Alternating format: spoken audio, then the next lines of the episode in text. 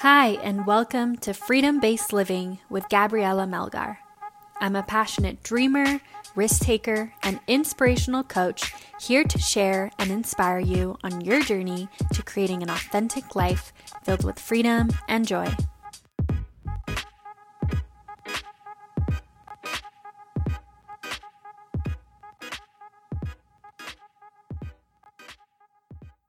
Today's topic is your ideal self. Lately, I've been very future oriented. I've been thinking a lot about my goals and my dreams and this ideal life and ideal version of myself that I want to be. And it's been really exciting to think about because it's really propelling me forward when I have a clear vision of exactly where I want to go and who I want to be. It gets me excited, and I've been working really hard every day to reach that point. Um, but I also realized that there was this sort of disconnect between where I am now and the person that I want to be. And that I could start incorporating more things, more of my ideal self into this present moment. So sometimes I get really caught up in the future because it's just a really exciting place for me to think about. I have these really grandiose dreams and I cannot wait to get there. But I think that I don't need to wait as long as I think I do. So, what do I mean by this? So, I really had a long time to sit down and really go through this ideal version of myself and write down everything about her. So, I wrote down what I want her finances to look like, the way that I want to, and when I talk about her, I mean like me in the future. so, what I want to look like, what I want to feel like, what I want my relationships to be like, how often I want to travel, what my trips are going to look like, how do I feel about myself, what does my confidence look like, what are the beliefs I have about myself, and what is my career like, as well as how do I express my creativity. And then I just wrote down some things about my ideal lifestyle. So, all of these things are what I want to become. And when I thought about them and when I thought about having all these things, I figured that it would be like me in 10 years after I've done a ton of work to get there. And I realized that that was a really long time for me to wait to be fully fulfilled and happy. And that I could start actually implementing a lot of these things into my life right away and pushing myself to start acting like my ideal self today.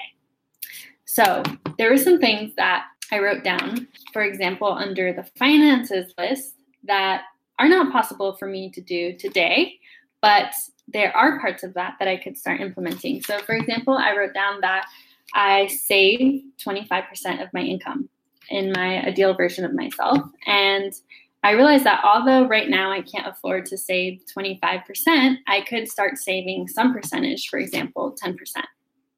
So, what I wanted to challenge you to do is to go through these different facets of your ideal life. And, like I did, write a list of where you want to be when you think about that badass future version of yourself and write down with as much detail as possible how you want the different aspects of your life to look like financially, relationship wise, creative wise, career wise go through all that and make a really detailed list of what that will look like. So I wrote down ideal self, uh, like finances, travel, blah, blah, blah, confidence. And then I highlighted all the things that I could start implementing today. For example, the way that my ideal self looks is that she's always wearing like nice ironed clothes. and I could definitely start just doing that simple thing right now is like ironing my clothes and being more conscious about what I wear and how it makes me feel. Also, in terms of health, when I think about my future ideal self, I think that she's like really healthy and really fit. And she eats really healthy foods, a lot of fruits and veggies, and regularly works out, has a yoga practice. And there's no reason for me to wait on that. I could literally start eating healthy today and start, you know, practicing yoga more often um, in terms of travel, my future self loves to travel really frequently. I can't do that yet, but what I can do is start making the most of discovering Salt Lake City and exploring around here and doing day trips in Utah and making the most out of those.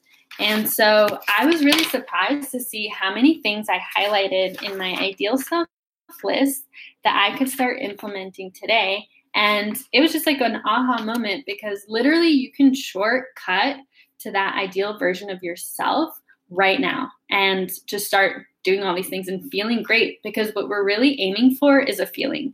We're aiming to feel successful, to feel beautiful, to feel like we're giving back. All those things are the true goal. And you could start feeling that way now.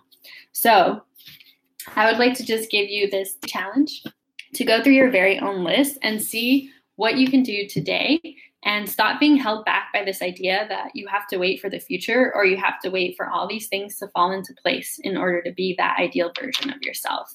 Um, and I've been really enjoying just taking messy action, which is just taking those action steps to get to where you want to be today. And they don't have to look perfect, and you can do it in a messy way, but just start moving and start being that ideal version of yourself.